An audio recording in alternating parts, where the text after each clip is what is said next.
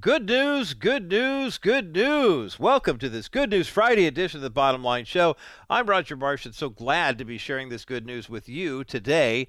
Uh, here's the thing you're going to hear me talk about good news, good news, good news, but then some of the stories aren't necessarily great stories per se, but they're good news. Does that make any sense?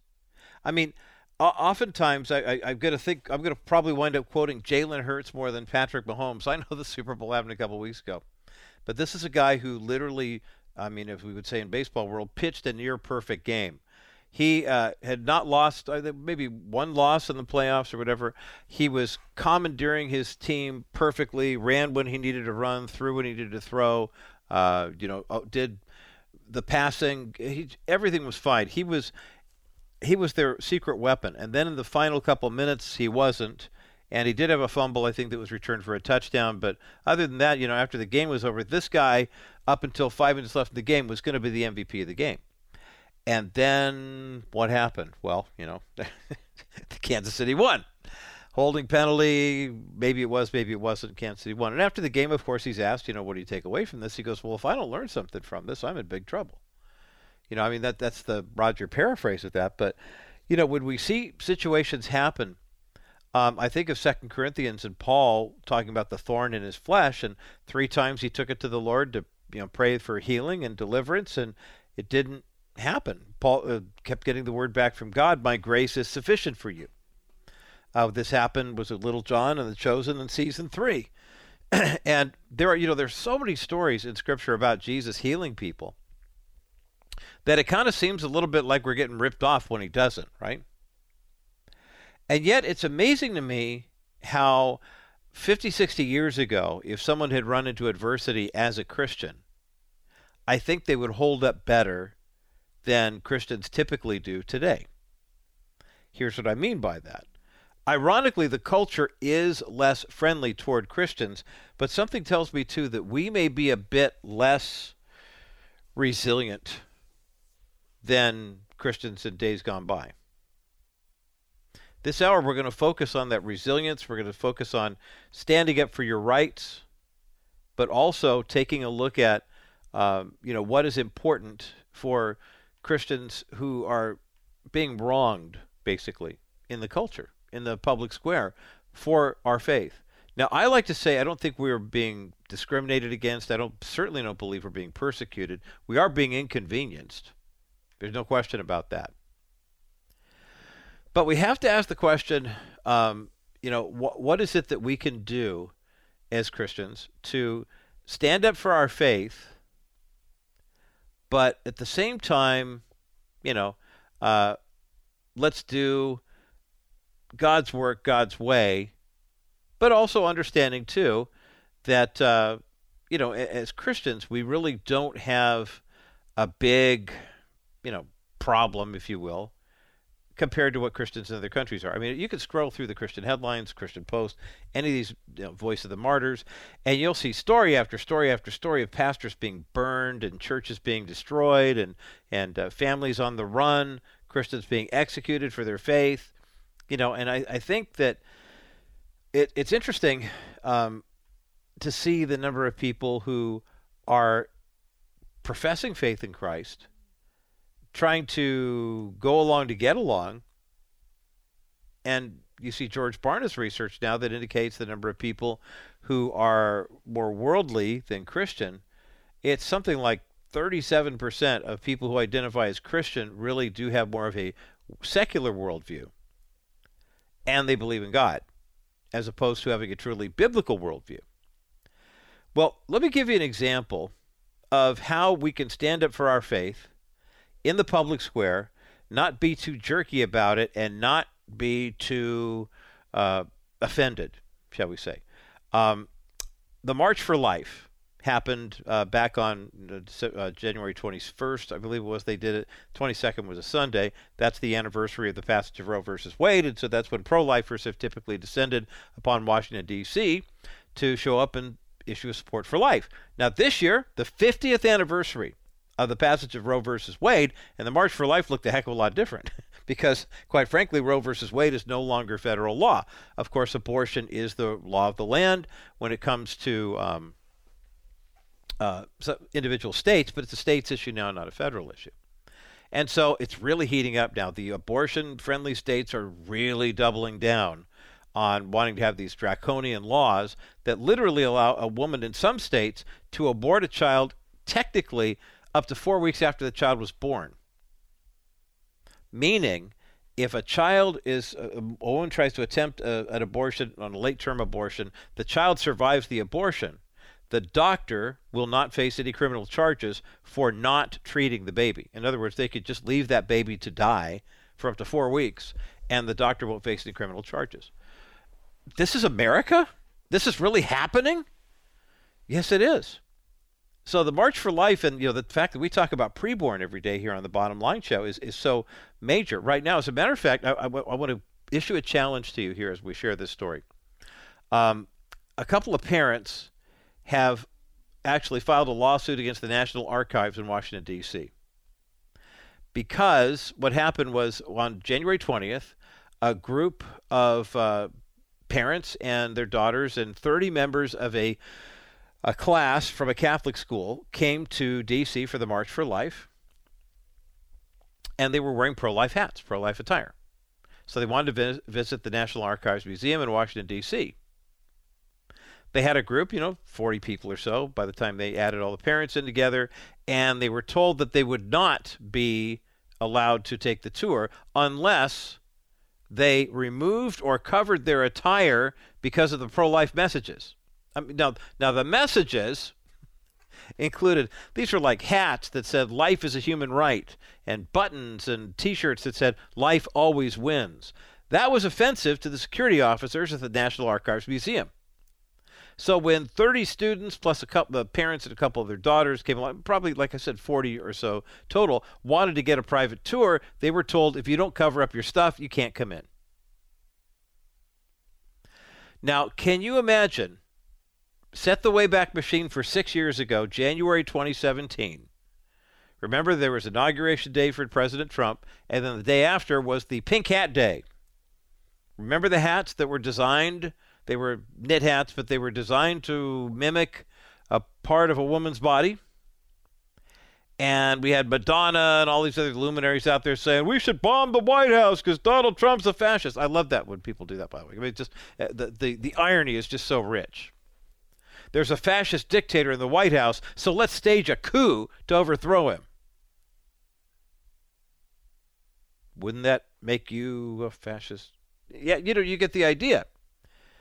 So on February 8th, the parents filed a lawsuit. They filed a suit against the security officers, and they uh, also filed a lawsuit against the National Archives Museum. They said in their suit that the security officers, quote, chilled their religious speech. Well, here's the good news part. Uh, the National Archives and Records Administration has now apologized for the incident. Um, this past Tuesday, papers were filed in court to try to get the lawsuit dismissed. The museum has promised the plaintiffs a personal tour and, quote, a personal apology on that tour regarding events. Um, the NRA, NARA statement, National Archives and Records Administration statement, says NARA policy expressly allows all visitors to wear T-shirts, hats, buttons, etc., that display protest language, including religious and political speech, and we are actively investigating to determine what exactly happened. Now, early indications are that our security officers quickly corrected their actions, and from that point forward, all visitors were permitted to enter our facility without needing to remove or cover their attire. We have reminded all of our security officers at our facilities across the country of the rights visitors have in this regard. Um, check this out.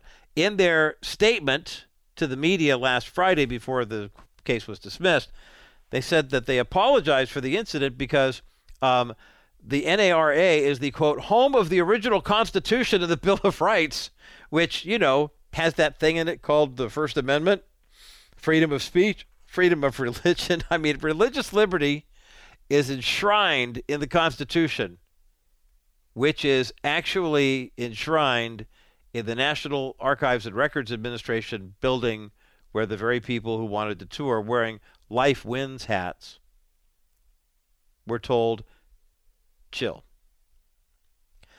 I'm very grateful that we are living in a time right now where these types of conversations are coming up. But remember, it wasn't that long ago that the shoe was on the other proverbial foot. We had a civil rights movement that was brewing here in the United States that was, I mean, it had reached a boiling point. Oh, sure, the Emancipation Proclamation had been declared on uh, January 1st, 1863. Uh, by Juneteenth, 1865, June 19th, 1865, every slave now knew that they had been freed. And then the next 99 years of segregation and Reconstruction and Jim Crow laws made it look a little bit better, but not a whole lot. And for many African Americans, by the time the 60s and early 70s rolled around, you had to ask the question where's the trust? Where's the love? Can you imagine the incidences of uh, depression and anxiety and things of that nature that were running through the community? Well, it was a much different time but fortunately, things are improving, largely due to the efforts of men like Dr. Gary Chapman and Dr. Clarence Shuler.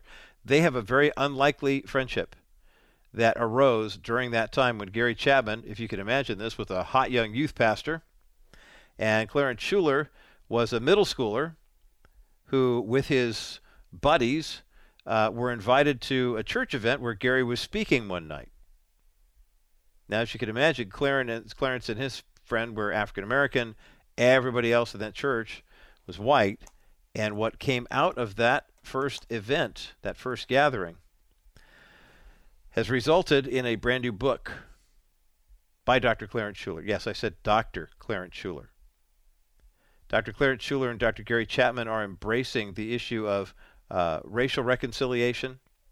But now, Dr. Clarence Shuler is also taking on depression, anxiety, the dark places in life. Well, Clarence Shuler has written an outstanding book about his journey through depression. It's called Finding Hope in a Dark Place Facing Loneliness, Depression, and Anxiety with the Power of Grace. There's a link for the book up at thebottomlineshow.com. We're devoting the rest of the hour to my conversation with Dr. Clarence Shuler. It starts next as the bottom line continues. This is an exciting time. We just finished our first movie. We had a great turnout from KBRT, and we want you to know that you're invited to the second one. Those of you who missed it, because we know there's quite a few who would like to have come, it's going to be on February the 20th. 25th. It's going to be at the Gem Theater. They're going to have free popcorn, free sodas, and free hot dogs. It's a fun location. It's a fun place to go and take you back in time. But really, what it does is it's even more fun to get the information because the information that you get can really be vital to where you are now or where you're going to be in five years from now. And so, when do you start thinking about retirement? Well, you better start thinking about it now. And and so this will get you ahead of the ball, get you ahead of the curve. We can't emphasize enough that it is really a, for lack of a better word, it's a non denominational movie. It's just there to give you the facts and let you disseminate how and what you're going to do with your future. Call 800 696 9970. That's 800 696 9970. Or fill out the contact form at kbriteradio.com slash Wilson Financial for simply better alternatives. Well, today here on the bottom line, a, a powerful conversation, a new resource dealing with an issue that is plaguing a lot of people in the church, and that's depression, loneliness, and anxiety. Joining me is a very special guest. You've heard his name mentioned often here on this program, but we've never actually had a chance to have him on the program. Dr. Clarence Shuler is my guest. He's the president and CEO of Building Lasting Relationships. He co authored a book with Dr. Gary Chapman not too long ago called life changing cross cultural friendships, how you can help heal racial divides one relationship at a time. And now he's the author of this brand new book called Finding Hope in a Dark Place Facing Loneliness, Depression, and Anxiety with the Power of Grace. We have a link for the book up at thebottomlineshow.com. Dr. Clarence Shuler, welcome to the Bottom Line Show. Hey, Roger, thanks so much for having me. I was going to ask you how you know Gary, but then I remembered wait, Gary was on here talking about the other book and he shared the story briefly. But let's get your perspective for just a few moments before we get into the heaviness. You and Gary Chapman have been friends for what, 50 years now? Uh, 55 years. Wow. Wow. How, talk about what the, your first meeting was like with him, because obviously it left an impression on both of you. Well, I met him in 1968. Uh, things were still very segregated in Winston-Salem, North Carolina and one of my buddies, I guess he was cute, and some girls invited him to their church, which was white church. And, and by the way, uh, before you go, before we go any further, isn't that always the way? I mean, I don't know how many times I've heard some, "Hey, what's your story about coming to faith in Christ?" And a guy will say, "Well, there was this girl." And yeah. So, I mean, that's that's classic. I'm glad to know that hasn't changed in 55 years. But please continue. Well, so anyway, these girls invited to the church. Since it was an all-white church, we had to get permission from our parents to go because allegedly at that time, uh, that particular denomination were bombing black churches. So there was mm. a hmm. real concern about us. And there was an unwritten rule that as a black, if you're going to a white function, you never went by yourself. So right. my friend was really short. He was only four feet seven. I was much taller. I was four feet eight. And so um, I was his bodyguard. We walked into uh-huh. this church. About a hundred was a gym. And so like a hundred white kids and us and I was just there because they had a gym, and because basketball was mm-hmm. my guy before I became a Christian. Mm-hmm. And so um, I went to the basketball court, and Gary Chapman came over and said, introduced himself, which kind of surprised me because some of the adults were quite nervous, but he was not. He said, "Hey, I'm Gary Chapman. I'm the youth pastor. I'm so glad you're here. Um, if you have a good time, hey, I'd love for you to come back." And that um, that kind of blew my my mind a little bit because whites were pretty much your enemy at that point in time. I mean, right. you know, so that was that's how we met. And two years later, he introduced me to Christ, and then a year later started discipling me, and we've been together ever since. Wow, that's such an an amazing story, and thank you for sharing, especially the part that for those who like to see progress being made in race relations and you know cross cultural relationships to realize that it was only within both of our collective lifetimes that you guys had to deal with that type of fear. And me growing up as a West Coast kid, Southern California, that thought never would have crossed my mind. And the fact that you shared that, I really appreciate you uh, doing so in a way that's very, you know, it's authentic, it's very real. And the fact that uh, there are still people who are dealing with tensions in life that um, have aren't necessarily resolved and i think apart from christ can't be resolved mm. and so now uh, boy clarence i mean you talk about the the work that you have been called to do for dealing with the cross-cultural relationship issue to then really taking a swing at a topic that has I think really been exacerbated during the pandemic, but it's kind of been bubbling under for a while. This idea of loneliness and depression and anxiety and things like that.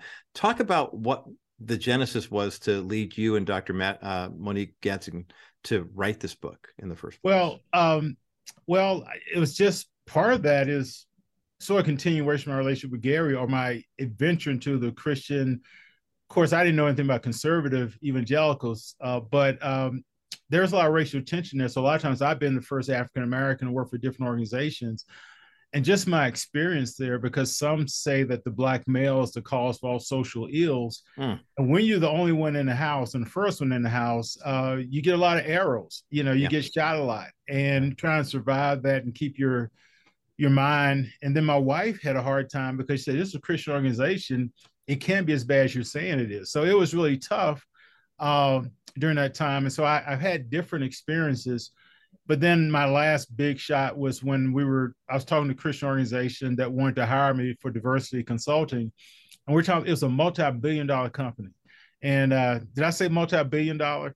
And yes, anyway, it was just a lot of money. And so, I mean, I'm looking at really, in a sense, validating myself by how much money I was going to make, and I could have mm. I worked for a couple years. And then they seemed to like everything. Everything seemed to be going well. And then 10 days later, um, I get a call, we're going a different direction. I just went as deep as ever gone to depression because I finally mm. thought, hey, I made it. I, uh, mm-hmm. I'm, you know, whatever. And so Dr. Monique, I call her Dr. Mo, uh, she was from my prayer warriors. So she read my newsletter where I just very vaguely mentioned I was disappointed and didn't go through, blah, blah, blah. But she picks up on that because she's a counselor mm-hmm. and says, You want to talk about it? And I said, No. so, uh, do I need to talk about it? Yes. Do I want to? No. Yeah. yeah so sure. I, I, so I, I, pray about it, and God says you need a counselor. Mm. And when I counsel people, so I said, "Why don't you counsel me?" He was silent, and I knew when he was silent, mm. I needed to, I needed help. So I called her back and said, "Hey, if that offer is still there, uh, I need some help. I'm really raw. Um, I'm not going to necessarily use profanity, but I'm, I'm in pretty bad shape. So if you want to help me, I'm, I need help you know, here it is. And she was very gracious and began to help me. Oh, and uh, and Roger, she made this one statement. She said, you know, when you're in a dark place, you know, God's with you in that dark place. So your dark place could be a holy place. And that was really mm. pretty profound Mm-hmm. because I was so self-absorbed in my hurt, I wasn't thinking about God being with me. Mm-hmm, mm-hmm. Boy, that's powerful. I'm talking with Dr. Clarence Shuler today here on the bottom line. His brand new book is very raw, it's very authentic. If you have experienced any of what you're going to hear about in this title, this is a book for you. It's called Finding Hope in a Dark Place Facing Loneliness, Depression, and Anxiety with the Power of Grace. We have a link for the book up at the bottomlineshow.com.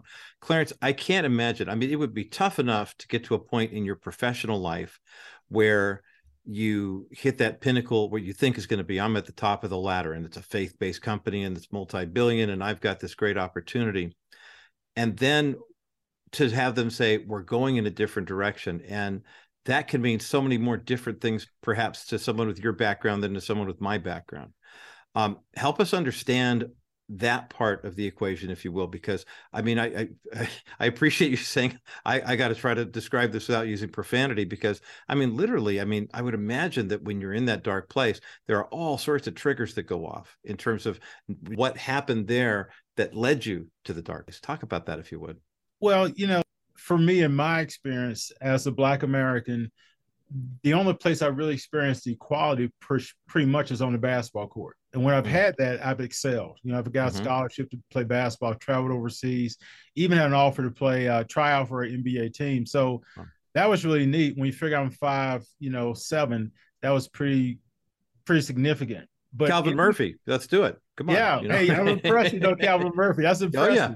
I liked yeah. him. He was one of my models. Mm. But anyway, so my initial thing was here I go again, and, and a white Christian person is controlling my destiny. Mm. And I was short sighted because I should have said, good or bad, God is allowing this to happen. Right. And so I need to learn from this. But I, I wasn't looking that far up. And so I was just really uh, struggling. And so uh, Monique was really good in, in forcing me in some ways, very gently, but to read stuff. Uh, she would ask me questions I didn't want to answer, but the neat thing about the depression was it forced me to see what was eating away at my vigor, my vitality, and my voice, and to begin to work on that. So, so in a short, very short message, it, I got to know me better. I got to learn mm-hmm. me better, which was really quite a gift. Mm-hmm. So, but it, it was difficult, and I had to um, just kind of work through it. Uh, and I and I was functional because I still had to pay the bills and take care of my family, so I couldn't just stop and go away for a month or so. And so my wife said she didn't even know I was depressed for a while because she said you just kept working. Well, that's what men do. Mm-hmm. So um, so that's what I did. That's, that's kind of how I tried to survive. Well, that's that's a very powerful, eye-opening statement from Dr. Clarence Shuler today here on the bottom line. And if you or someone you know is experiencing those types of uh, well symptoms, if you will, um, not everybody who's a hardworking person with a big smile on their face is, has got you know all, all things together and isn't dealing with some kind of depression or anxiety. And Clarence Shuler is very candidly and authentically sharing with us about his struggle. Uh, he writes about it in a brand new book called "Finding Hope in a Dark Place: Facing Loneliness, Depression, and Anxiety with the Power of Grace." We have a link for the book up at the bottomlineshow.com. As we continue, we'll talk about finding hope and and things like the the idea of how do you get unstuck from this? I would mm-hmm. imagine some people you know wind up getting into a depressed state or you know that darkness that clarence writes about and they have a hard time getting both feet out of the hole. We'll talk about how clarence got unstuck. Coming up next as the bottom line continues Powerful conversation today here on this Good News Friday edition of the Bottom Line Show. I'm Roger Marsh. Dr. Clarence Shuler is my guest. Dr. Shuler and his lifelong friend, Dr. Gary Chapman, wrote a book that came out last year about establishing uh, cross cultural relationships, and they tell about their story in the book of that same title. Clarence now has written a book called Finding Hope in a Dark Place Facing Loneliness, Depression, and Anxiety with the Power of Grace. We've got a link for the book up at the bottomlineshow.com. It's a book he co authored with his therapist, Dr. Mo, uh, Monique Gadsden. Dr. Mo, as we've been referring to her here. We have a couple copies of this book. This is the good news angle of it. Is if you know someone who's struggling with depression, anxiety, um, loneliness, I mean, this is a great resource. And we've got two of them that we're giving away today. 800 227 5278. 800 227 5278. 800 227 5278 is the number to get you through to the bottom line. And I should point out In addition, we've got some tickets to give away too, not only to the Dennis Wilson movie, but also Bill Gaither is coming to Southern California uh, March 17th, 18th, and 19th. He'll be in Costa Mesa at Calvary Chapel. He'll be in, uh, uh, in Pasadena at uh, uh, Lake Avenue Congregational and more. We've got a pair of tickets for that concert to give away too. So when you call in, uh, ask for your pair of Bill Gaither tickets or your Dr. Clarence Shuler book. Lots of things for you to win today here on this Good News Friday. 800 227 5278. 800 227 5278. 800 227 5278 is the number to get you through to the bottom line. Again, the book you're asking for is by Dr. Clarence Shuler, my guest today here on the program. Finding Hope in a Dark Place, Facing Loneliness, Depression, and Anxiety with the Power of Grace. It's his own story but it's got a lot of research in it. And of course, his therapist, Dr. Monique Gadsden, is the co author of this book. You will benefit from reading it. 800 227 5278. 800 227 5278. 800 227 5278 is the number to get you through to the bottom line. More of my conversation with Dr. Clarence Shuler on the other side of this break as the bottom line continues. One of the greatest gifts that we can give to an expectant mother is the gift of the first picture she'll ever have of her son or daughter in the womb. That comes through an ultrasound, and our friends at Preborn have an opportunity for us to make more of these ultrasounds a reality. Every time you give a donation of $28 to Preborn, that means one more ultrasound can take place. But how about giving enough money for an ultrasound machine? The cost is $15,000. It's a sizable investment, but every ultrasound machine can do 250 ultrasounds per year and lasts at least 10 years. Now take that cost $15,000 and divide that by 2500. Okay, now you begin to see how the cost per ultrasound goes down even more once we have more ultrasound machines to donate into preborn clinics. Make a donation right now to preborn. It's completely tax deductible, and every penny, every dollar you donate right now is going to the purchase of an ultrasound machine. 833 850 BABY is the number to call. 833 850 2229 or go to kbriteradio.com. That's K B R I T E radio.com. Click on the banner for preborn and make your best donation right now. $25, $50, $100. It all counts towards saving babies' lives. kbriteradio.com. Hit the preborn banner right now. Dr. Clarence Shuler is my guest today here on The Bottom Line. I'm Roger Marsh. The book is called Finding Hope in a Dark Place Facing Loneliness, Depression, and Anxiety with the Power of Grace. We have a link for the book up at thebottomlineshow.com. Clarence Shuler is the president, CEO of Building Lasting Relationships. Talk about what that ministry entails, because you mentioned before the break that there was a point where you were working kind of in corporate Christian America and ascending to some pretty high leadership positions. So, I mean, for you to kind of strike out on your own, I guess, or is that is BLR something that you were with from the beginning? Well, I know it came as a result of working with Christian organizations, being the first one in the house if you're not a visionary, uh, you can be the rest of your life. But research shows if you're a visionary and you're African American male, that you're only going to last, in particularly a white Christian organization, about three years. So I would use be there about three years, and then wow. we would part ways, have a sometimes mutually beneficial parting of ways. And so uh, when I left the organization, I asked my wife, was she okay if I just start my own ministry? Because I said every time I work for these other places, it just doesn't work out well Right. And a common denominator seems to be me. So I guess I don't play well with others. So uh, so she let me do that, and we started out. And since 1999, we've been doing this. Wow. And BLR, building lasting relationships. Um, we primarily do marriage, uh, mostly in the U.S., but we do go overseas quite a bit. I mean, we've been invited to return to uh, Ukraine. We mm-hmm. were there in 2019 and scheduled to go back in April at their request. So uh, we do a lot of stuff in regards to that. I do stuff for singles, which is really one of my favorite conferences, um, fathering, and uh, just just kind of whatever. I'm actually starting now to work with some pro athletes, NBA and NFL, just helping with marriage. Sometimes I do premarital counseling for them or whatever, and then I do I help a lot of Christians who have had affairs to um, have uh, not just restore their marriage because I don't want to send them back to what they were doing but to make their marriage better than it's ever been. So that's kind of what I do with building lasting relationships. Great. It's all discipleship. It's just different kind of venues to help me do that. Was but that's what it really is. All right. Well, we've got a link up at the bottomlineshow.com for that information as we continue our conversation about Clarence's book, which is really interesting, Dr. Shuler. It's a kind of a memoir, but it's also kind of a an action point. I mean, which I appreciate the fact that you uh, was it Jalen Hurts said after the Super Bowl, you know, if I don't learn something from this, then that's on me. I mean, that's yeah. my paraphrase yeah. of it, uh, to get that close and then not be able to do it. But you talk about finding hope when you're in that dark place. Uh, the, the the mind can play tricks on you. And one of the things that some people have a hard time with, anyone who's ever experienced loss has to go through a grieving period, but you delineate in the book that there is a difference between grieving and depression. Talk about that if you would. Well, grieving, um, for a lot of individuals, and this is not disrespectful, but it tends to be relatively short term. Mm-hmm. And then you start working through. If you lost someone at a funeral, if you're sort of okay, then you you miss them, you honor them, you grieve for them, whatever that grieving process is. But typically, you know, you're going to you start going back to your natural routine. You still think about them and stuff like that.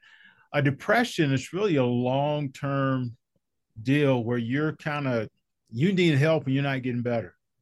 And so typically that's that's sort of it's, it's kind of a general thing, but and Dr. Monique talks about in, in the book but it's kind of that's sort of a simplified version of that. And so it's, it's just prolonged grieving, typically with no sense of hope. Uh, it's kind of what depression is typically looked at. Mm. You know, it's interesting when I think about depression and knowing people in my family, I have some family members who've dealt with some pretty major clinical depression. I did ministry with actually with a couple, husband and wife, where um, the wife had a major depression to the point where if she wasn't on some kind of medication, mm. she'd be in bed for a week. I mean, just could not function. She was a great teacher when she was right, right there. Right. But you mentioned earlier about remembering that when you're in that dark place, God's with you how i mean what happens though if you've got these voices in your head if you will the enemy basically telling you oh no he's not i mean where did you for you clarence shuler where did you in that counseling point finally get to the place where you could say okay i realize now the difference between the positive influence and the negative influence and i can i can delineate which one i'm going to listen to well, I, well, you just said it. I mean, you hear both voices, and sometimes there's a third voice, and your third voice can be very similar to the enemy's voice and then you hear God's voice. And it's like one is telling you there's hope, there, you know, don't give up, you know, there's sourcing it with the word, there's help with that. And then the other said, What's the use? I've been trying, it's not successful.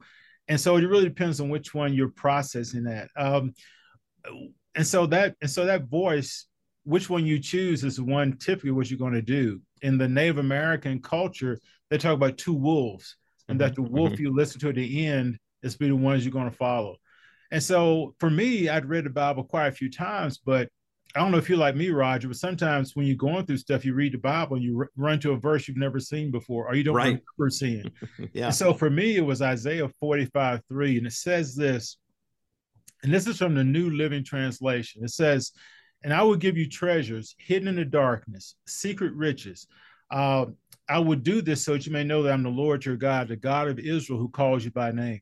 Well, when I read that verse, uh, and it felt like the first time, it says, wait a minute, there are hidden treasures in the darkness. Because a lot of times theologically, we think of darkness as evil. Right. But darkness does not necessarily mean evil. Sometimes it just mean chaos and are there where there's no light. And so it meant that to me, I interpret as meaning that if there's secret riches and treasures, I may need to unearth that. And I'm going to unearth it in a dark place so, Roger, if you said to me, Clarence, how you doing? I might, I, am free to say I, I'm doing okay. I'm not great, but I'm struggling. But also, if God's in the dark place, if they're hidden treasures in a dark place, I don't have to rush out of the dark place. Mm. I don't have to fake being fine. Mm-hmm. And that takes some pressure off because I didn't recall in scripture seeing what God was concerned about my emotions. And here it's like, it's okay if I'm jacked up or a little bit up normal because God's with me in that place while I'm working through this process. Mm. Boy, someone needed to hear that. I mean, besides me, because I love the way you described it, Clarence Shuler. The the idea that that jacked up stage is okay if as long as you realize God is with you, you know, because uh, as a, a, wise counselor friend of mine used to say, one of my favorite verses in the Bible is "It came to pass" because that means it didn't come to stay, right? You know, and if, it's kind of I a like clever, that. kind of a clever turn of the phrase, but it's just a good, it's a good reminder as we're talking yes. about Dr. Clarence Shuler's new book called "Finding Hope in a Dark Place," finding facing loneliness, depression, and anxiety with the power of grace. Uh, we've got a link for the book up at the bottomlineshow.com. I mean, basically, you have to figure out. It sounds like you're. This is the the process you went through, Clarence Shuler that at some point, whether all the lights are on you and everything's great, or God has you in a dark place and it's just you and Him, you kind of have to make peace with how He made you, the gifts yeah. He gave you, the situation yeah. He put you in. I mean, you you say, hey, you have to learn how to like you. Is, is, yeah, exactly. Talk, yeah, talk about that if you would. Well, here here's the deal. I I I'm so good at preaching to other people, but I have to talk to myself too. But in Genesis 1, 26 to 28, when God is the Trinity, and God the Father says, let's make some humans. Well, he's omniscient, so he knows we're going to mess up. He knows Adam and Eve are going to mess up, but he makes us anyway. So what that means is that the God of all creation wanted us, period, knowing we're going to be imperfect. Then it says three times in two verses, and from 26 to 27, that we're made in his image. Well, I, I translate that to DNA. Well, if we have God's DNA, that means we have value, we have purpose, and we have a godly destiny. And then some Hebrew scholars say verse 28, when it says he blessed them, they said meant wow, and which I really like. And that means every time he looks at you and me, God goes wow, because he mm. sees a reflection of himself because we have his DNA. And so that was beginning to help me think about self-worth, not self-worship. And that began mm. to sort of turn the tide too. Yeah. And I do have some value, even though it's God given, there's some value here. And so it, you know, and and you would ask about divorces, you know, Satan's voice is short term, uh, temporary pleasure, immediate pleasure, but he doesn't tell you long term consequences. And so, scripturally, that God often allows us to go through suffering before he give us promotion, because in the suffering he's cleansing us so we can handle the promotion. But sometimes it's painful going through the cleansing. He says that when you're tried by fire and stuff like that. But and so, but where I was emotionally, uh, this stuff was starting to speak to me and, and just hearing that God loved me, that He wanted me, that I have value, and the self worth piece, it, it, began to slowly sink into my head, mm. into my it, heart. Yeah, absolutely. And and the two being intertwined. I mean, that's where the soul is connecting and that's where you experience the beginning of healing and that kind of okayness, if you will, that you've been describing. Dr. Claire Shuler, my guest today here on the bottom line, his book is called Finding Hope in a Dark Place, Facing Loneliness, Depression, and Anxiety with the Power of Grace. We have a link for the book up at the bottomlineshow.com. As we continue, one of the aspects that is plaguing a lot of people with regard to loneliness, depression, and anxiety is whether or not uh, life is worth living. And on mm-hmm. the other side of this break, I want to get into this with Dr. Clarence Shuler. We'll give you a little warning here in advance that uh, if this is a sensitive issue for you, you may want to go to the podcast and and listen to this at a time when it's a, a little bit uh, easier to process. But we're going to talk about uh, the increase in the number of people who are considering ending their lives and what happens in the depression state and what Clarence has learned about how people who do face that have been able to overcome it and survive it. We're going to talk about that on the other side of this break as the bottom line continues. Dr. Clarence Shuler is my guest today here on the bottom line. I'm Roger Marsh. Clarence Shuler is featured prominently in a book that we talked to Dr. Gary Chapman about uh, called Life Changing Cross Cultural Friendships How You Can heal, Help Heal Racial Divides One Relationship at a Time. Uh, we've got a link for that book up at the bottomlineshow.com where it chronicles uh, Dr. Gary Chapman's friendship and mentorship with Dr. Clarence Shuler do you suspect, Clarence, that you would not have doctor in front of your name if you'd never met Gary Chapman? That's a good possibility. Yes, yeah. that's a good possibility. Yeah, I, I, I love hearing your story because I think it. I mean, from the cultural you know ramifications, but also from the some girl asked your buddy and you had to go kind of be his wingman, you know, in more ways than one. I mean, to, to where the you know Gary and the mentoring that that all happened, and he shared some really powerful stories about how when it's started for him to become a real friendship and things that he had never considered before. You know as a white pastor you know dealing with what you guys were dealing with in the african american community. And the fact that you're still good friends even to this day is a, a testament to the fact that you're a great guy not him but you're a great guy, and that's the only reason this relationship works, right? I, I, I like you, Roger. I like yeah. you. Gary, Gary is such a he's such a champion. He's such a wonderful man. He's one of the kindest people I've ever interviewed, and so I I couldn't resist but not take a swipe at him while he's not okay. here. But that's that's okay. okay. Please don't tell him if if if he asks if he said that. My name is Frank Sontag. Okay. Um, okay. Let, okay sure. Let's let's now I'm gonna have Frank coming after me. Um. Let's talk about one of the big issues that you deal with in the book, Finding Hope in a Dark Place, and that is depression, anxiety, loneliness, and the number of people who are mm. contemplating saying it's just too much pain. I can't handle it anymore. You do have a chapter in the book about people who are considering suicide. What was your desire? I mean it's a very sensational topic. It's really real for some people. I shared with you during the break a close family member of mine actually considered this at one point and um and it would be comfortable with me sharing because god's delivered her from it now but uh, talk about why it's important to actually have that conversation when you're dealing with this topic well one i considered very strongly considered suicide um, before I became a Christian. I had a great family. Uh, I was a gr- great athlete, at least in my own mind, and uh, you know I had a lot of things happening, but there was an emptiness inside that I couldn't really process or handle, and that was really my need for Christ. And so, uh, but before then, I really thought about suicide. Uh, I, I think to talk about depression and not talk about suicide would not the book would be incomplete. Hmm.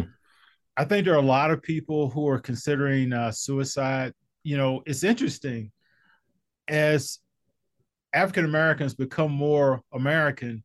Um, our younger generations are really considering suicide, which is, you know, there's an uptick in young African American males, 18 and older, uh, committing suicide, which before we would never take our own life in, in, mm-hmm. our, in our, culture.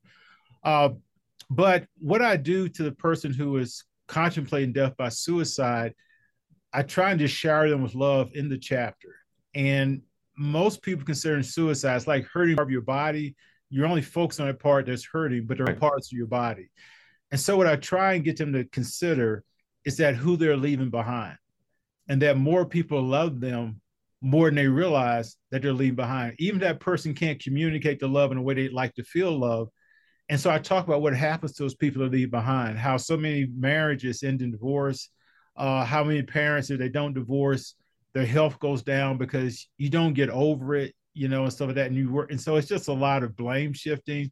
Mm-hmm. Uh, people are devastated. Uh, and then we found out too that a lot of people who are considering suicide, death by suicide, really wants someone to talk to them. And so we're trying in the book to encourage them to, hey, if someone you know does not feel well or seem, just ask them how they're doing and really listen because a lot, most people, according to research, who are considering suicide, death by suicide, want someone to talk to them. They don't necessarily really want to do that. So mm-hmm. it's just a book to try and educate people, try and love them, I try and talk to the person thinking about it, but also those around them, how to come around them and not necessarily fix them, but come around them and listen to them. Uh, we even used, I think, Viola Davis, the actress, uh, shared some points by her friend that I thought were really relevant points of how just to listen, how to come and just sit and say nothing. That can really be important, and just your presence. So it's, uh, you know, and it was funny because one of the editors for the book, uh, she said, "No, you can't really talk about suicide. You talk about it, so it cause more people to want to commit suicide, and it's just the opposite." Mm-hmm, and that was mm-hmm. sort of her ignorance, not really knowing that, and it's unintentional because she had someone in her family who had uh, right either considered suicide or actually done the suicide, so she was really fearful. But then Dr. Monique, because she's licensed and understands, they had to explain to her, it's just the opposite. So. uh that's why we write and talk about suicide. Uh, we just really try and be sensitive to everyone who may be dealing with depression, loneliness, or anxiety in some form or fashion. One of the ways that you write about Dr. Clarence Shuler in this book, Finding Hope in dark, a Dark Place, is the need to find good and you also mentioned effective counseling. Uh, how did you find Dr. Mo? Well, actually, through the grace of God, she found me. She reached okay. out to me. And because we were friends before. Mm-hmm. And so okay. she she read me and picked up on that. But what's really neat if you read the book, well, you you've seen it, you know, in there, there's a text, you know, trail, us going back and forth. And that's over a period of a year or more. And so I, I encourage people to find a good biblical counselor, one who would give them homework, one they would listen to, one who listens to them, and and uh, somebody doesn't beat them up, but also wants to work themselves out of a job and help them work through that process without rushing. And so, and so we tell them sort of how to interview a counselor in that whole process, as well as you know find one. So someone they can click with, someone they resonate with, and uh, someone they trust. So it's really important to have a really good counselor. Dr. Monique uh, was just outstanding for me and helped me in, in the process. I think that's wonderful to hear. And I love that phrase. I'm going to borrow that from you. You want someone who's going to work themselves out of a job. Yeah. Um, that's, you know, the last thing you need is someone who says, Oh, you're going to need three, four, or five years of this, yeah. you know, and uh, I got a good steady customer here, but to, to help you out. Um, Dr. Clarence Shuler, the book Finding Hope in a Dark Place, Facing Loneliness, Depression, and Anxiety with the Power of Grace is up at the bottomlineshow.com. Uh, as we wrap things up here, I want to give you a chance to talk about the ways that we in the body of Christ can help, whether it's your community of people, your family, your friends, or maybe even in the church. I get the sense, and I and I've talked to people who've gone through a depression before, not to the point of suicide, but a depression.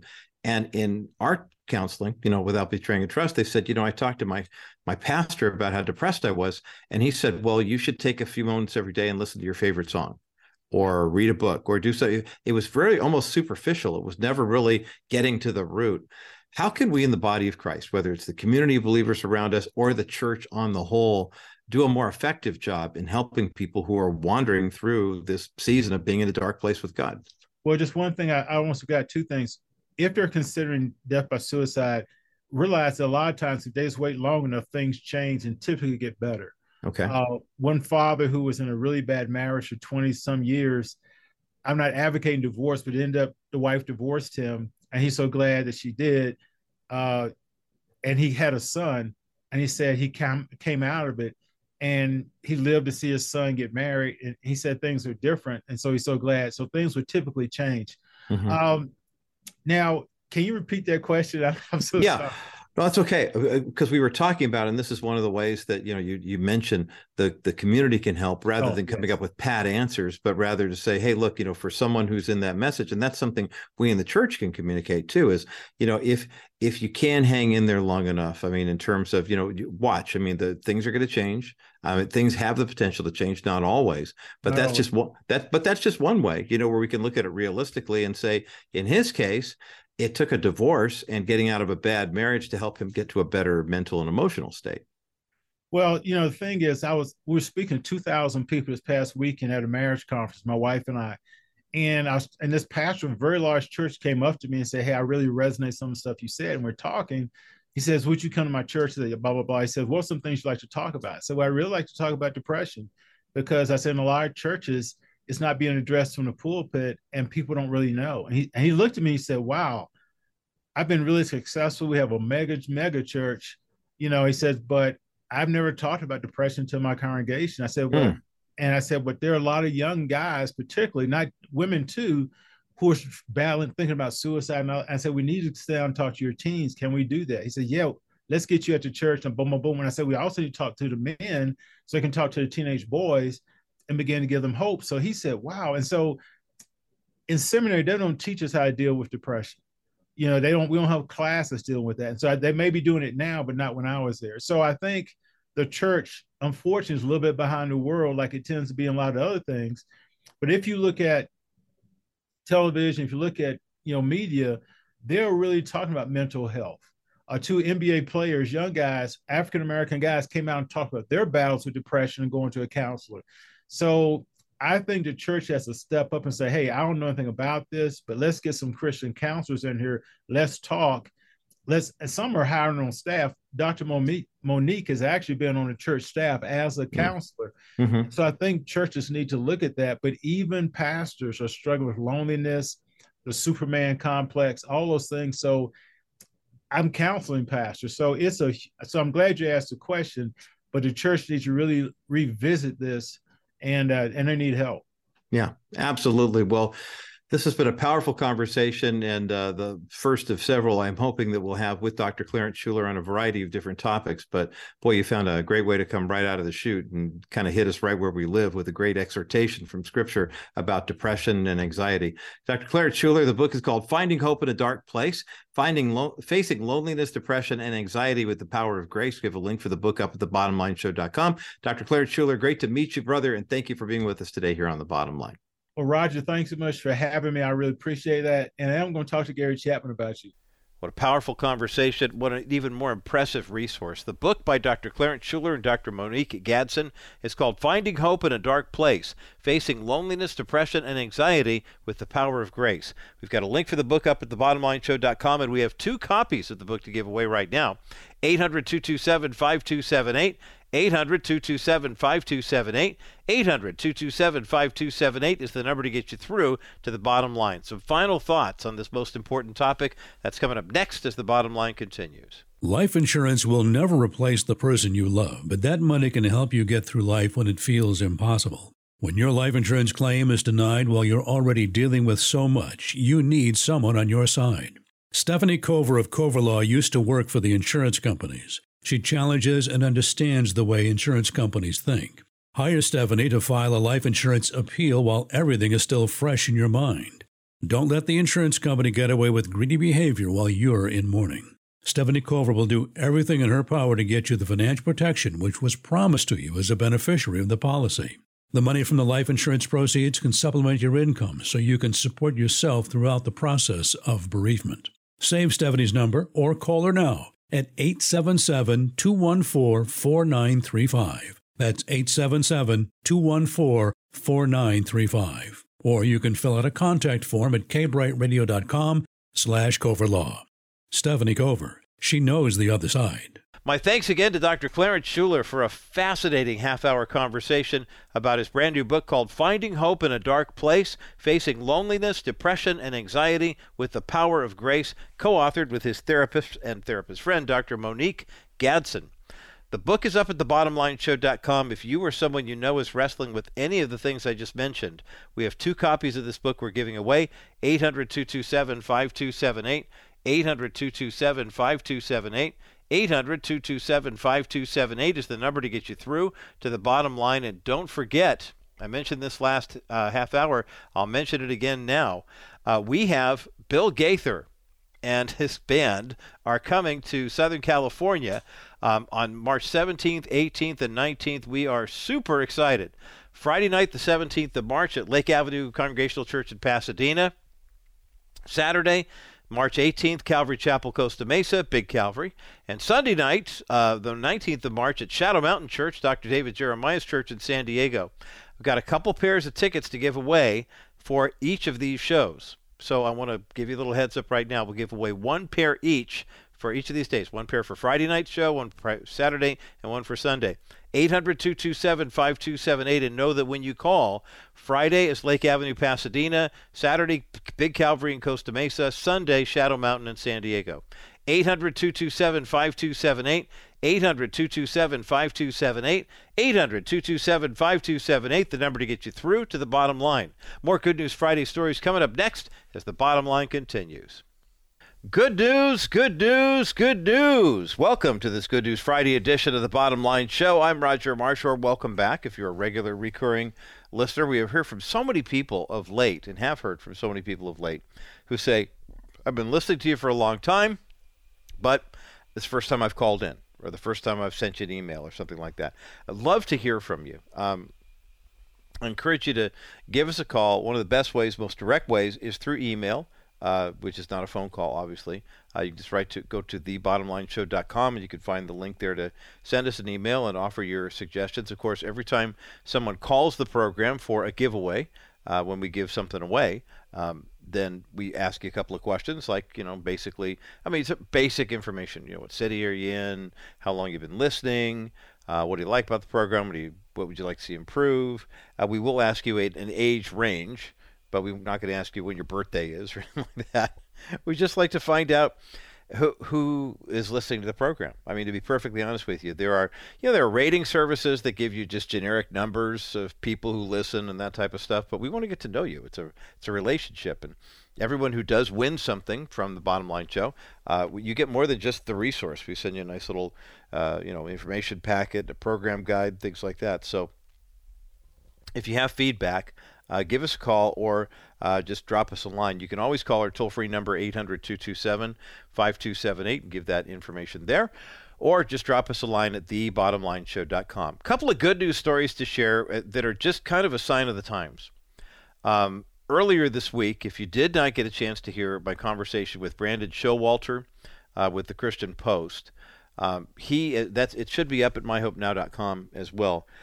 Brandon has kind of become the de facto, you know, by default, um, spokesman for parents and grandparents who have kids and grandkids who are being influenced by the culture to change genders. I remember here in the People's Republic of California, it was about uh, maybe a decade ago, uh, the 2012 election cycle and was invited to speak at a Republican group at uh, La Cañada, Flintridge, I think. And there was a woman who came up, and she was uh, she had aspirations to run for superintendent of schools, and um, superintendent of public instruction is the official title. And we were talking about California's Senate Bill 48. SB 48 was a bill that California legislators passed about 10, 15 years ago that basically was requiring that all textbooks in the California public school system be reworked, basically redone, so that they would include the contributions of people in the LGBTQ community.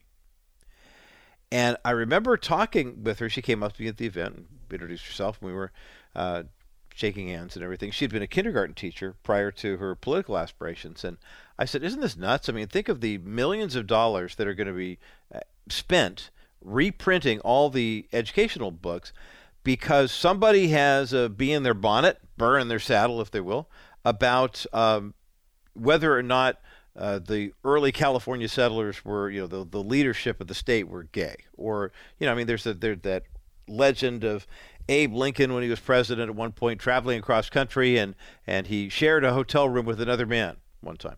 And, um, and, and, so, of course, the tongue started wagging. Well, you know, that must mean that he had a homosexual lover. Well, you know, or maybe that's just how people traveled in 1850. And, you know, you, you're trying to save money on a room. There's two beds in the room. You go ahead and do it that way. I mean, that it's gotten to this point. And I remember the, the when I realized the tide had turned. This was back in 1998. Was in Dallas for the Christian Booksellers Convention uh, traveling with a couple of people from the company I worked for, Ambassador Advertising at the time. And uh, there was a woman and two of us guys. And so, in an interest to be cost effective, since all of the money that we took in at Ambassador came from ministries. We produced their media programs and stuff. And so we were very mindful of the fact that even though we were a for profit business, we were paid with donated funds. And so um, what we did is whenever we traveled, if there were guys traveling, you know, you the, the, every, the guys would double up on rooms, and if there were ladies traveling together, that they would double up on rooms too. And so in this case, there was one woman and two guys, and so we were, you know, doubled up. And we came downstairs to the concierge. We were looking for a place to uh, uh, get some groceries or something like that because we're going to be there for a couple of days. And so the concierge sent my colleague and I to a supermarket that wasn't necessarily close to the area, but we went and we were shopping and um, we were there uh, with the three of us doing some grocery shopping and we were getting kind of weird looks from people. And I don't know why I thought of this story. We so we bought our groceries and back to the room. Later that night, my buddy, my roommate for the evening, uh, was on the phone with his brother who lived in that area, and all of a sudden I heard Dan on the phone with Phil, my colleague, and I hear this laughter. I mean, you know, I'm at the other end of the room, like ironing a shirt or something, and I hear this uproarious laughter, and it's his brother. And Phil's kind of looking at me nervously, like, what happened? And after he got off the phone, he had a good chuckle too, and he said, "You'll never guess what Dan just told me." He said, "What?" And he goes, "Well, we the reason we had to go out of our way to go to that supermarket was the guy downstairs thought we were a couple, and that's the place where the gay people go hang out." and we just we had a good chuckle, but I mean it was kind of a nervous laugh. This is 1998. It was 25 years ago. and how the culture now has gone from the it's the well kept secret to it's all out in the open. It, it can be rather frustrating. It could be rather daunting, you know, to look at the culture as it is and ask the question well, you know, what do we do to fight back? I don't know if you've been following this story that we've been following here for the uh, past couple of years, but in the state of Connecticut, for example, um, there are some girls who are literally fighting back against the uh, Connecticut Interscholastic Athletic Conference. Uh, what's been happening in Connecticut is a number of girls. We talk about the LGBTQ lobby, you know, going from that whisper, whisper, hush, hush behind the scenes to out in the open. The Connecticut Interscholastic Athletic Conference uh, back in 2020 decided that they would be amenable to allowing boys who were born male but were in the process of transitioning to female to compete in CIAC athletics. And it's interesting because when you take a look at the success record of the boys who compete against girls, you don't always see this in the females who try to transition to male. But when you see the male transitioning to female, whether it's at the high school level or the college level, statistically, the men who become women do better. They they they have a better success rate. Uh, who is the the guy William Thomas at the University of Pennsylvania who calls himself Lia? Grew out his hair. Uh, I think is taking some hormones, but still has not had reassignment surgery. Uh, was an average swimmer on the men's team at Penn, and then he went to the women's side and became an Ivy League champion. Um, there are some athletes in the uh, high school realm that did the same thing in Connecticut and and a group of girls. This is interesting. A group of girls who had been state level champions wound up uh, not even qualifying for the finals in the state meet because of the fact that there were a couple of men, uh, biological males, who were running in the girls' race. And so uh, Selina Soule, uh, Chelsea Mitchell, Ashley Nicoletti, and Alanna Smith, along with their parents, retained the services of Alliance Defending Freedom and filed a lawsuit against the Connecticut International uh, Interscholastic Athletic Conference. They said basically this is not fair. I mean, and then and then they came with we were talking about this uh, last week. They came with receipts.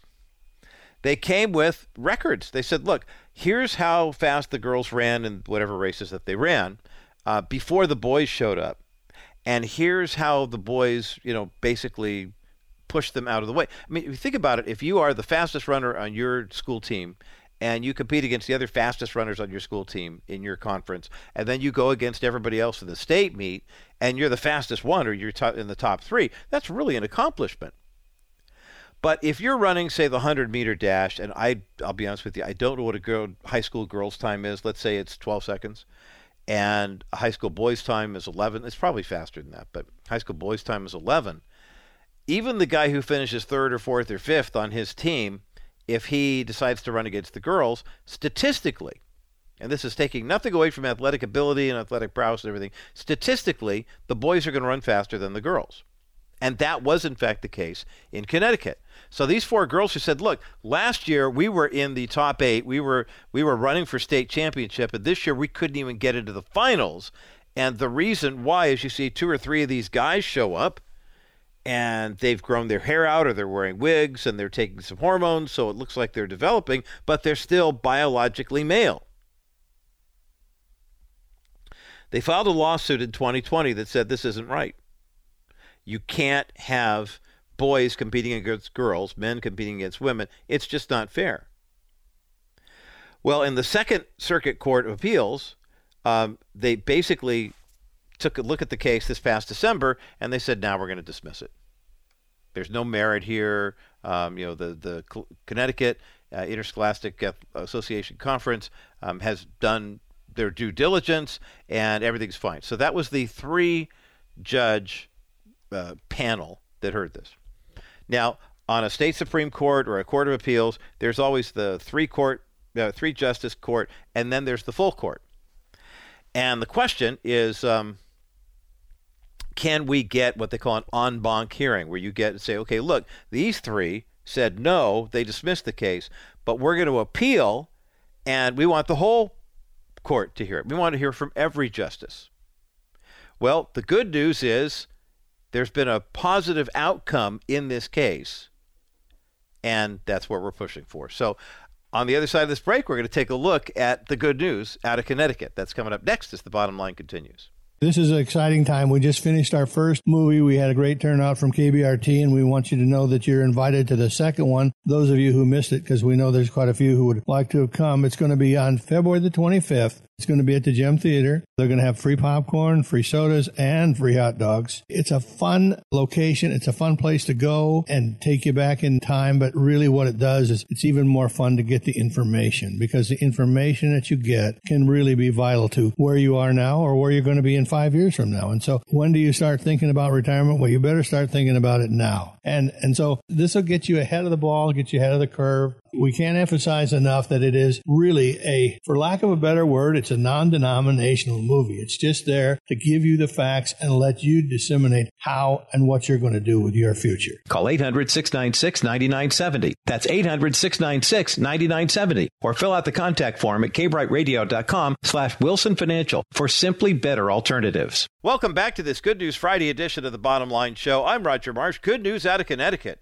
And good news for people who are dealing with this whole issue of transgenderism. And, you know, again, please understand my position, I believe this is the position the church should take, is if someone is dealing with gender dysphoria, if someone has feelings that for some reason they were, you know, they're they're born into a masculine body but they're really female or the other way around, I would never tell anybody that your feelings are wrong. I learned that from my friend Joe Dallas, who does a lot of work in the LGBT community with people who have unwanted same sex attraction, for example, and come to him for counseling. He said, Look, if somebody said to me, I'm in a gay relationship and I love it, Joe would never tell that person, You're wrong. I mean, lovingly, they'd try to point out the correction, but they wouldn't say, Well, get in here, I need to fix you. But if somebody does come up and say, "Hey, look, I've got gender dysphoria," I, you know, I've th- I think of Laura uh, Beth Perry, who's now Laura Perry Smalts, who said for about nine years she was convinced that she, born Laura, was actually a guy called Jake, and she took testosterone and lived as a man for nine years. And then God spoke to her and said, "No, I made you Laura," and now she is a happily married stepmom, and she's a wife, and she had a great wedding day last May, and it's a wonderful story of redemption. But there's so there's a couple components here. It's really easy for us to say, "Get those boys out of girl sports." And I believe the boys should be out of girl, girl sports. But the question is, how do we present the story? In this case, four young ladies, uh, I mentioned their names Selina Soule, Chelsea Mitchell, Ashley Nicoletti, and Alanna Smith, along with their parents, contacted Alliance Defending Freedom. They filed a lawsuit against the Connecticut Interscholastic Athletic Conference back in 2020 saying, look, it's not fair. We could show you statistically how well each of these girls did in their track and field events, and now how they can't even get into the finals competition because these guys are here. If you take the guys out and it's the girls against the girls, our girls would have a chance, but this is not fair. We're being denied equal access. They took it to the Second Circuit Court of Appeals, and the Second Circuit Court initially, what they'll do is they'll get a three judge panel that takes a look at it and they decide whether or not this is a case. The three judge panel voted to dismiss. So after the uh, the announcement that it was uh, it was going to be dismissed, it was very interesting because they took a poll of the judges who were on the court, and the majority of them said, "Hey, wait a minute, this should actually be something that we hear." And so Alliance Defending Freedom filed a challenge to the appeal, or an appeal to the decision, and last week we found out that they are victorious.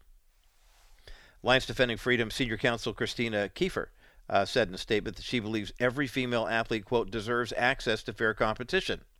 Quoting her here, we are pleased that the Second Circuit has decided to rehear this important case, and we urge the court to protect women's athletic opportunities. Every woman deserves the respect and dignity that comes with having an equal opportunity to excel and win in athletics, and Alliance Defending Freedom remains committed to protecting the future of women's sports. It was uh, U.S. District Judge Robert Chatigny who dismissed the lawsuit officially in April 2021. Uh, his conclusion was, quote, courts across the country have consistently held that Title IX requires schools to hear treats transgender students consistent with their gender identity. So then last December, a three-judge appellate panel ruled against the plaintiffs. Uh, Chief, uh, excuse me, Circuit Judge Denny Chin uh, wrote the panel opinion. Basically, This is the way they tried to get out of this. They said that the lawsuit was moot because all four girls have already graduated from high school. You've got to love progressives who will do this type of thing. You know, it's that whole mentality thief breaks into your home, ransacks the place, gets several hundred thousand dollars worth of valuables, slips and falls on his way out the door, and then files a lawsuit against the homeowner because he broke his ankle. Pay no attention to the fact that he tried to rob his family for half a million dollars. And the same, the idea, the audacity that this judge would rule this way simply because, well, it's a moot point now because they're not there. That's not the point. They're not trying to get back. They, they lost the opportunity, Your Honor. You have to understand that. They lost the opportunity. And Alliance Defending Freedom is fighting for their dignity now. They're fighting for principle. They're fighting for what is right. And they will have their day in court. So keep these girls in your prayers in Connecticut, and also uh, keep our friends at Alliance Defending Freedom in your prayers as well. I, I encourage you. I mean, today, these four girls could be your kids or grandkids. And there's going to come a point where you're going to need this. I have a 12 year old granddaughter, five year old grandson, and almost two year old granddaughter now, and a four month old grandson who's going on 10. And these types of decisions that the courts are making are impacting them. That's why I support Alliance Defending Freedom, and I encourage you to do the same. When you go to CrawfordMediaGroup.net, there's a banner there. Give a donation of $50. Uh, give a donation of $10 for every child and every grandchild you have. Like in our family, that'd be an easy $100 tax deductible donation. If it's easier, call Alliance Defending Freedom at 877 367 6461. 877 367 6461 and make a donation as well. I encourage you to do that because that is it's vitally important. Well, the courts are taking up for kids in this transgender issue, but what are states doing?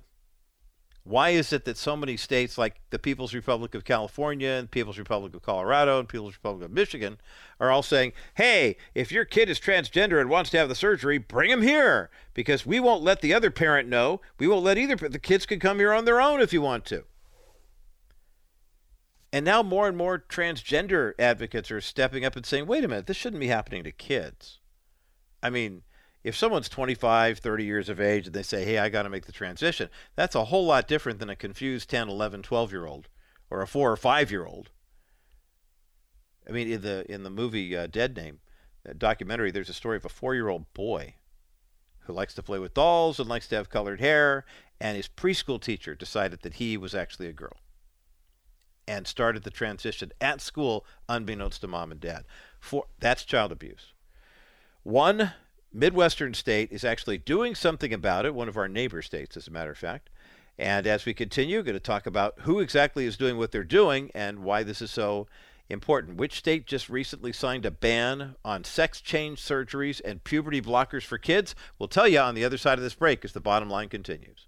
You know the old expression, a picture is worth a thousand words? Well, if you're an expectant mom and you go to a pregnancy health center that is in partnership with Preborn, one picture can say way more than that. And that picture I'm talking about is an ultrasound picture. Every donation that goes to Preborn goes to providing ultrasounds for women who are expecting children and they want to know what all of their options are. When you call 833 850 BABY right now, you give a gift of $28 that provides one ultrasound. But if you give a gift toward the purchase of an ultrasound machine, now that's a $15,000 investment, but every ultrasound machine can do 250 ultrasounds per year and lasts a minimum of 10 years. That's 2,500 ultrasounds uh, available to women right now. Think of all the babies, thousands of babies' lives that will be saved by your donation to preborn right now. Call 833 850 BABY. 833 850 BABY. That's 833 850 2229. Make your best donation right now $50, $100. Maybe you want to give $15,000. It's completely tax deductible. We've had a couple of bottom line listeners step up and do just that. 833 850 BABY. 833 850 B A B Y. That's 833 850 2229. Call Preborn right now. Welcome back to this Good News Friday edition of the Bottom Line Show. I'm Roger Marsh, and South Dakota Governor Kristi Noem is at it again in a good way. You know, it's interesting. Nikki Haley announced, uh, former South Carolina Governor Nikki Haley announced her candidacy for the 2024 GOP nomination last week. Uh, Governor Kristi Noem has also been uh, listed as a possible uh, candidate as well. In all honesty, I love the way South Dakota has been handling things under Kristi Noem's leadership. Um, state of just under a million people. Um, 66 counties. Can you believe it? South Dakota has 66 counties. California has 58. Go figure. Um, yeah, it shows you how local government is a lot different. I mean, in a state of 900,000 people, there's 66 counties, whereas the People's Republic of California, a state of 39 million people, um, have 58. So you can see how some government officials can get some big heads. But Kristi Noem is running a smaller state than Nikki Haley did when Nikki was the uh, governor of South uh, South Carolina. But I, more often than not, I'll say 90% of the time when I see Kristi Noem's name in a headline, it's because she has authored something that is valuable, that she signed an executive order or a piece of legislation that I find very admirable. And uh, she just signed in a bill that passed through the State House and the State Senate of uh, the state of South Dakota, House Bill 1080. It, that's the official docket number the bill has been referred to as the Help Not Harm Bill. And this past Monday, she signed it into law. Uh, it got overwhelming support in the state legislature. Basically, what it does is it bans sex change surgeries and it prevents children from being uh, exposed to experimental puberty blockers uh, because of the fact that these can have irreversible uh, effects on and, and create chemical castration, among other things. When I had Brandon Showalter on uh, the program recently to talk about the Dead Name movie, and Dead Name, of course, is a reference to people in the uh, transgender community.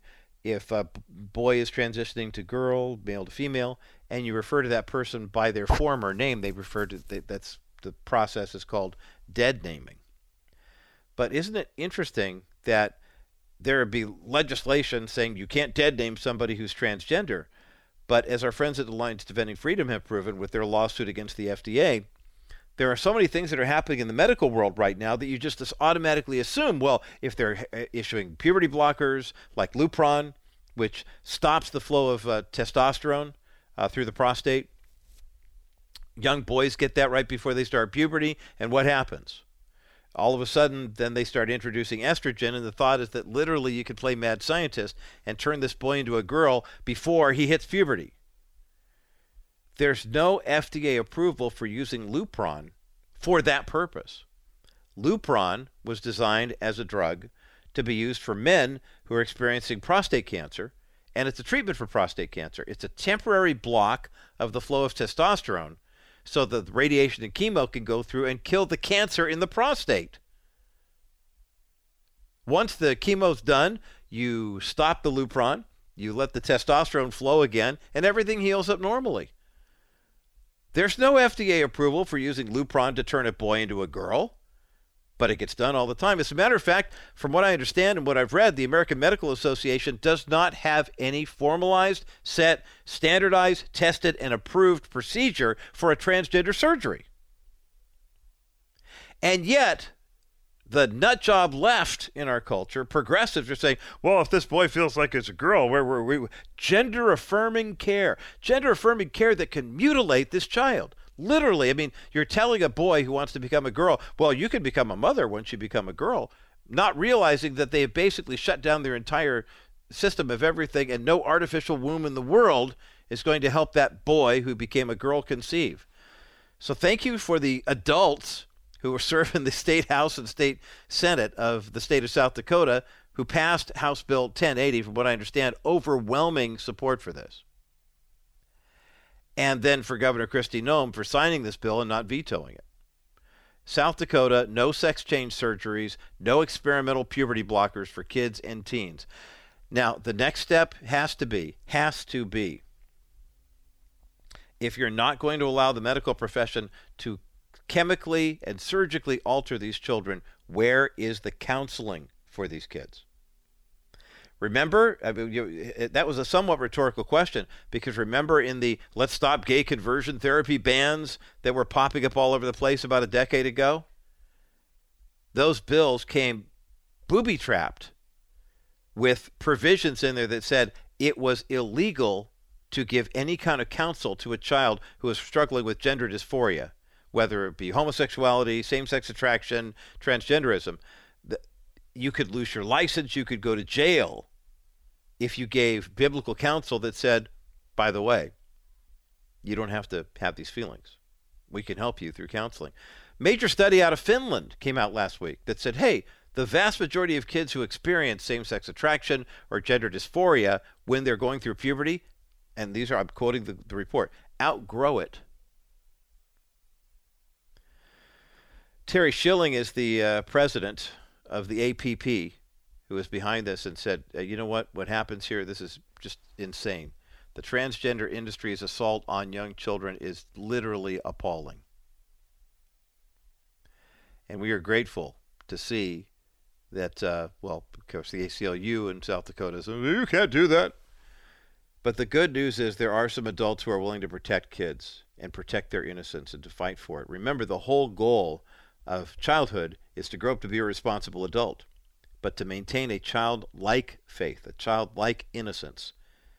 Not childish, but childlike.